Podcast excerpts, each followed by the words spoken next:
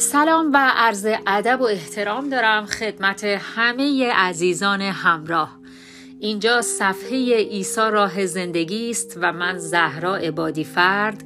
امروز سهشنبه 16 نوامبر سال 2021 و 25 آبان ماه سال 1400 در خدمتتون هستم. و طبق وعده‌ای که با هم داشتیم از کتاب نامه پولس به مسیحیان روم امروز شروع می کنیم دو فصل یک و دو رو با هم می خونیم و از خداوند طلب برکت می کنیم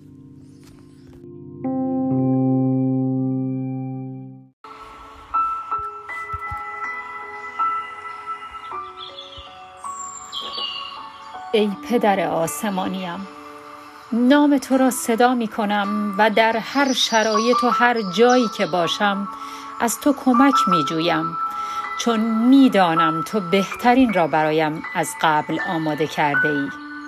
ای خداوندم به من صبر و حکمت بده تا هر لحظه و هر جا حضور و قدرت تو را احساس کنم. و تمام و کمال خودم و تقدیرم را به تو بسپارم زیرا که تو زیباترین تقدیر را برایم می نویسی بدیهایم را ببخش ای پدر راهنمایم باش تا هر روزم بهتر از دیروز باشد. تا لایق فرزندیت باشم کمکم کن تا در تمام مخلوقاتت قدرت و حکمت تو را درک کنم. و بی جهت ایشان را قضاوت نکنم. و بدانم که کسی از دیگری بهتر نیست. عشق بی قید و شرط خودت را در قلبم پرورش ده تا از نفرت و سیاهی رها گردم و نام پرشکوه تو را جلال دهم. در نام مقدس پسر عزیزت عیسی مسیح همه را طلبیدم. آمین.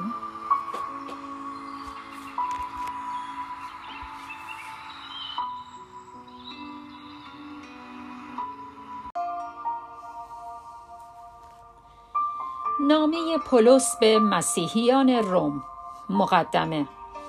تاریخ کمتر کسی را سراغ دارد که مانند پولس تا این حد به مذهب خود پایبند بوده باشد او از هیچ نوع کوششی جهت فرونشاندن اتش مذهبیش کوتاهی نمی کرد به طوری که حتی اذیت و آزار پیروان عیسی مسیح را خدمتی به خدا می‌دید. حقیقت را در بکار بستن رسوم و تشریفات مذهبی می‌دانست ولی سرانجام آن را جای دیگر یافت در وجود عیسی مسیح پولس در این نامه شرح می دهد که چطور می توان به وسیله ایمان به عیسی مسیح به حقیقت دست یافت و مورد پسند خدا قرار گرفت. نامه پولس به مسیحیان روم فصل اول. من پولس که غلام عیسی مسیح می باشم این نامه را برای شما می نویسم. خدا مرا برگزیده و فرستاده است تا مژده انجیل او را به همگان برسانم. انجیلی که وعدش را از زمانهای دور توسط انبیای خود در کتاب آسمانی داده بود. این مژده درباره فرزند خدا یعنی خداوند ما عیسی مسیح می باشد که همچون انسان از نسل داوود نبی به دنیا آمد. اما با زنده شدنش پس از مرگ ثابت کرد که فرزند نیرومند خدا و دارای ذات مقدس الهی است. به وسیله عیسی مسیح است که خدا فیض و لطف بیپایان خود را شامل حال ما گناهکاران نالایق کرده و ما را به سراسر جهان فرستاده تا به همه اقوام اعلام کنیم که او چه لطف عظیمی نموده است. تا ایشان نیز به عیسی مسیح ایمان آورند و از او اطاعت کنند. برادران عزیز که در شهر روم هستید و این نامه را می‌خوانید. شما نیز جزو کسانی هستید که مورد مهر و محبت خدا می باشید زیرا شما هم به وسیله عیسی مسیح دعوت شده اید تا قوم مقدس خدا و از آن او باشید. پس از پدرمان خدا و خداوندمان عیسی مسیح طالب رحمت و آرامش برای شما می باشم. دعای شکرگزاری برای مسیحیان روم. پیش از هر چیز باید بگویم که خبر ایمانتان به تمام دنیا رسیده و همه جا صحبت از شماست. از این رو برای این خبر و برای وجود هر یک از شما خدا را به وسیله عیسی مسیح شکر می کنم. خدا شاهد است که من پیوسته برای شما دعا می کنم و روز و شب احتیاجاتتان را به حضور او می برم. به حضور خدایی که با تمام توانم او را خدمت می کنم و مژده انجیل او را که درباره فرزندش عیسی مسیح است به دیگران اعلام می نمایم. دعای دیگرم این است که اگر خدا بخواهد پس از این همه انتظار سعادت دیدار شما نصیبم شود. زیرا بسیار مشتاق دیدارتان هستم تا بتوانم شما را از برکات خدا برخوردار سازم و باعث تقویت ایمانتان شوم. از این گذشته من خود نیز نیاز به کمک شما دارم تا به وسیله ایمانتان تقویت شوم. به این ترتیب هر یک از ما باعث تقویت ایمان یکدیگر می گردیم. اما ای برادران عزیز مایلم بدانید که بارها خواستم نزد شما بیایم اما هر بار مانعی پیش آمده است قصد من از آمدن این بود که خدمتی در میان شما انجام دهم و ادعی را به سوی مسیح هدایت کنم همانطور که در, در جاهای دیگر نیز کردم. زیرا من خود را مدیون می دانم که این خبر خوش را به همه برسانم. چه به اشخاص متمدن و چه به اشخاص بیتمدن. چه به تحصیل کرده ها و چه به بیسوادان. پس تا آنجا که در توان دارم خواهم کوشید. که به روم نزد شما بیایم و مجده انجیل را در میان شما اعلام نمایم. زیرا من به انجیل عیسی مسیح افتخار می کنم چون قدرت خداست برای نجات تمام کسانی که ایمان بیاورند. پیغام انجیل در ابتدا فقط به یهودیان اعلام می شد اما اکنون همه می توانند با ایمان آوردن به آن به حضور خدا راه یابند. این پیغام این است که خدا فقط در یک صورت از سر تقصیرات ما میگذرد و به ما شایستگی آن را می دهد که به حضور او برویم و آن وقتی است که به عیسی مسیح ایمان آوریم. بلی فقط و فقط ایمان لازم است. همانطور که کتاب آسمانی می‌فرماید فقط کسی نجات پیدا می کند که به خدا ایمان داشته باشد. خشم خدا نسبت به گناهان بشر اما از سوی دیگر خدا خشم و غضب خود را بر تمام اشخاص گناهکار و نادرست که از حقیقت گریزانند نازل می کند.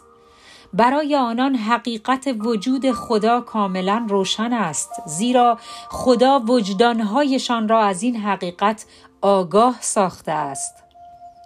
انسان از ابتدا آسمان و زمین و چیزهایی را که خدا آفریده دیده است و با دیدن آنها می تواند به وجود خدا و قدرت ابدی او که نادیدنی هستند پی ببرد. پس وقتی در روز داوری در حضور خدا می ایستد برای بی ایمانی خود هیچ عذر و بهانه ای ندارد. بلی درست است که مردم این حقیقت را می‌دانند اما هیچگاه حاضر نیستند به آن اعتراف کنند و خدا را عبادت نمایند و, با و یا حتی برای برکاتی که هر روز عطا می کند او را شکر گویند. در عوض درباره وجود خدا و اراده او عقاید احمقانه ای ابداع می کنند به همین علت ذهن نادانشان تاریک و مخشوش شده است. خود را دانا و خردمند میپنداشتند اما همگی نادان و بیخرد شدند. به جای اینکه خدای بزرگ و ابدی را بپرستند بتهایی از چوب و سنگ به شکل انسان فانی پرندگان و یا چارپایان و خزندگان ساختند و آنها را پرستیدند. بنابراین خدا نیز ایشان را به حال خود رها کرده تا هرچه می‌خواهند بکنند و در آتش شهوات گناهالود خود بسوزند. و با بدنهای خود مرتکب گناهان شرماور شوند. ایشان به جای اینکه به حقیقت وجود خدا ایمان بیاورند عمدن عقاید باطل را پذیرفتند و مخلوق خدا را به جای خالقی که تا ابد مورد ستایش است میپرستند و خدمت می‌کنند. به همین دلیل است که خدا مردم را به حال خود رها کرده است تا خیشتن را به گناهان زشت آلوده سازند به طوری که حتی زنها به جای روابط جنسی طبیعی با زنان دیگر مرتکب اعمال قبیح می گردند و مردها نیز به جای اینکه با زنان خود روابط طبیعی زناشویی داشته باشند با مردهای دیگر مرتکب گناهان شرماور می شوند. بنابراین سزای کارهای کثیف خود را در روح و بدن خود می بینند. پس همانطور که ایشان خدا را ترک کرده اند و حتی حاضر نیستند به وجود او اعتراف کنند خدا نیز ایشان را به حال خود رها کرده است تا هر آنچه به ذهن ناپاکشان خطور می کند به عمل آورند زندگی آنان پر است از هر نوع شرارت و بدی طمع و نفرت و حسادت قتل و جدال دروغ و کینه و سخنچینی. غیبت از زبانشان دور نمی شود. ایشان دشمنان خدا هستند. با غرور و گستاخی خودستایی می کنند. همیشه به دنبال راه های تازه می گردند تا بیشتر گناه ورزند.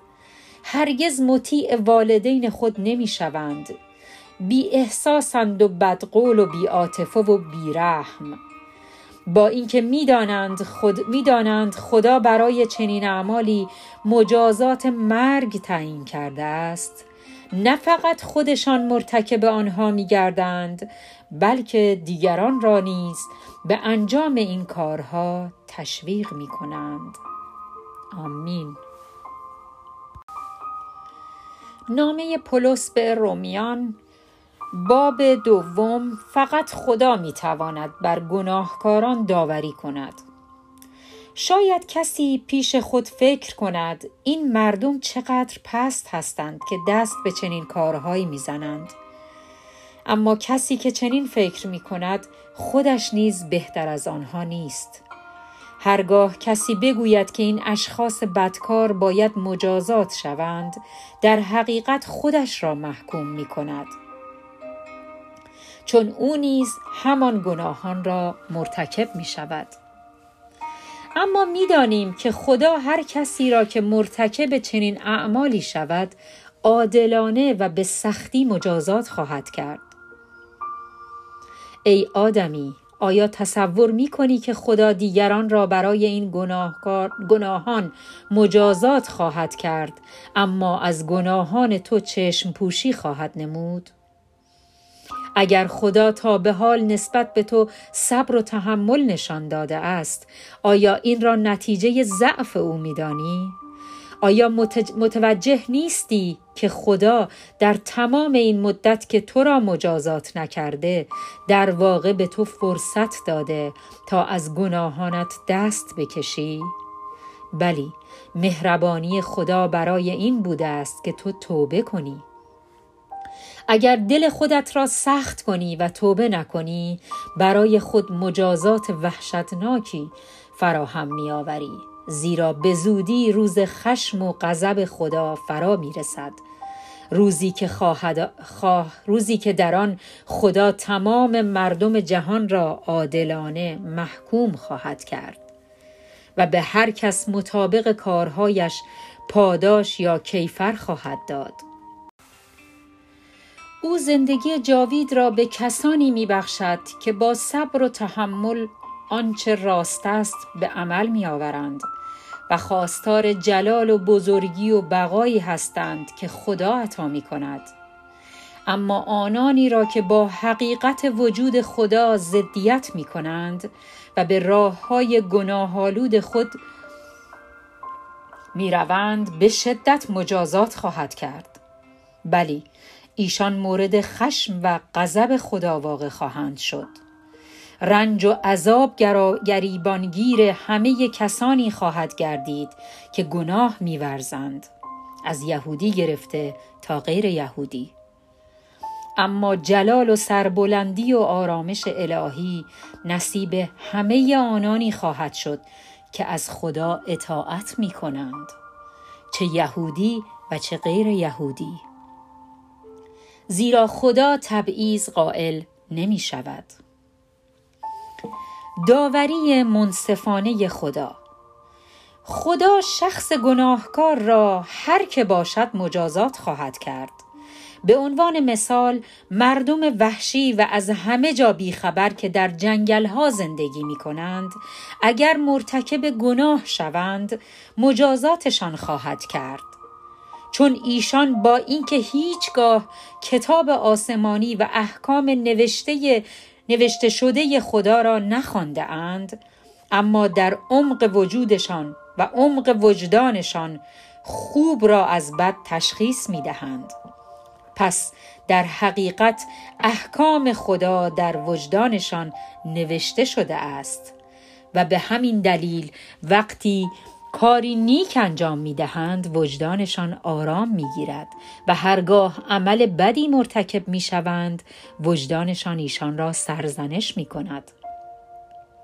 از طرف دیگر اشخاصی که دارای دین و مذهب هستند نیز اگر گناه کنند خدا مجازاتشان خواهند کرد خواهد کرد چون ایشان با اینکه دارای کتاب آسمانی و احکام نوشته شده خدا هستند و آنها را می‌خوانند اما از آنها اطاعت نمی کنند. ایشان راه راست را می‌دانند اما در آن قدم نمی‌زنند. بنابراین باید گفت که دانستن احکام خدا سبب نجات نمی شود بلکه اجرای آنها مسلما آن روز خواهد آمد که عیسی مسیح به حکم خدا افکار و انگیزه های مخفی همه را مورد داوری قرار دهد. همه اینها بخشی از نقشه عظیم خداست که من اعلام می کنم داشتن شریعت کافی نیست. باید مطابق آن زندگی کرد. و اما شما یهودیان تصور می کنید که چون خدا شریعت و احکام خود را به شما عطا کرده است بنابراین از شما خشنود است و می بالید به اینکه برگزیدگان خدا هستید. شما اراده و خواست خدا را می دانید و خوب را از بد تشخیص می دهید چون احکام او را از کودکی آموخته اید. شما یقین کامل دارید که راه خدا را به خوبی می شناسید. به همین جهت خود را راهنمای نابینایان می دانید و خیشتن را چراغهایی می پندارید که راه خدا را به آنانی که در تاریکی گمراه شده اند نشان می دهند. شما گمان می کنید که راهنمای مردم نادان هستید و می توانید امور الهی را حتی به کودکان نیز بیاموزید زیرا تصور می کنید احکام خدا را که پر از معرفت و راستی است می دانید. حال شما که دیگران را تعلیم می دهید چرا خودتان نمی آموزید؟ به دیگران می گویید که دزدی نکنید آیا خودتان دزدی نمی کنید؟ می که زنا کردن گناه است آیا خودتان زنا نمی کنید؟ می‌گویید که نباید بت پرستی کرد آیا خودتان مادیات را همچون بت نمی پرستید؟ شما به داشتن کتاب آسمانی افتخار می کنید ولی آیا با زیر پا گذاشتن دستورات آن به خدا توهین نمی کنید؟ همانطور که کتاب آسمانی میفرماید مردم دنیا به خاطر شما یهودیان به نام خدا بی احترامی می کنند. یهودی بودن شما در صورتی ارزش دارد که از دستورات خدا اطاعت کنید. در غیر این صورت از بتپرستان هم بدترید. زیرا اگر بتپرستان احکام خدا را اطاعت کنند آیا خدا تمام امتیازات و افتخاراتی را که قصد داشت به شما یهودیان بدهد به ایشان نخواهد داد؟ یقینا خواهد داد. در این صورت وضع بتپرستان نامختون که احکام خدا را اطاعت می کنند در پیشگاه خدا از وضع شما یهودیان خیلی بهتر خواهد بود زیرا شما با وجود اینکه ختنه شده اید و صاحب کتاب آسمانی هستید باز احکام خدا را اطاعت نمی کنید. فراموش نکنید که هر که پدر و مادرش یهودی باشد و خود نیز ختنه شده باشد یهودی نیست. بلکه یهودی واقعی کسی است که دلش در نظر خدا پاک باشد. زیرا ختنه بدنی خدا را راضی نمی سازد. خدا از کسانی راضی و خشنود می شود که آرزوها و افکارشان را ختنه و دگرگون شده باشد. هر که زندگیش به این صورت تغییر یافته باشد اگر هم شما او را تحسین نکنید خدا او را تحسین خواهد کرد. آمین. عزیزان خداوند تا پایان باب دوم نامه پولس به رومیان با هم مطالعه کردیم. یکی از زیباترین و پربرکتترین نامه های پولس به رومیان هست. با هم مطالعه کردیم و از خداوند می‌خوایم که همگی برکتش رو هم دریافت کرده باشیم. همتون رو به دستان پرمهر عیسی مسیح خداوند میسپارم و تا درودی دیگر بدرود.